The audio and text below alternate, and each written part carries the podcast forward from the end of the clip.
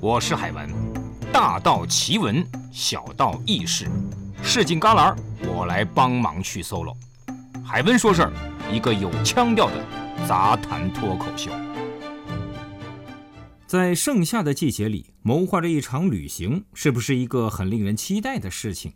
比如说，去沙滩漫步、雨林探险、踏浪戏水，这些对每个人来说几乎都是种享受。对比购置新电视或是买了新衣服后的那种兴奋感，哪一个更让人高兴呢？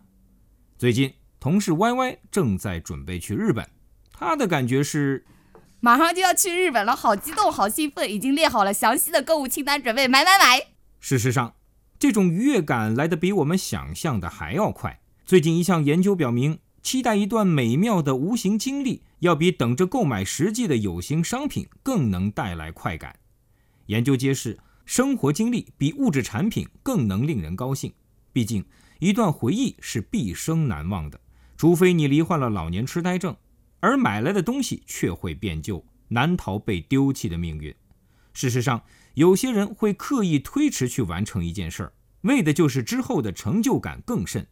研究人员发现，倘若需要排队等候，那么购买无形产品的人相对会比较心甘情愿，也会更加心平气和。所以，从今天开始，我们再也别来说走就走的旅行了，提前十二个月计划，保证可以爽一年。嗯，貌似 Y Y 的日本旅行计划也是从年前就开始策划的呢。但为什么我觉得出去旅游很累呢？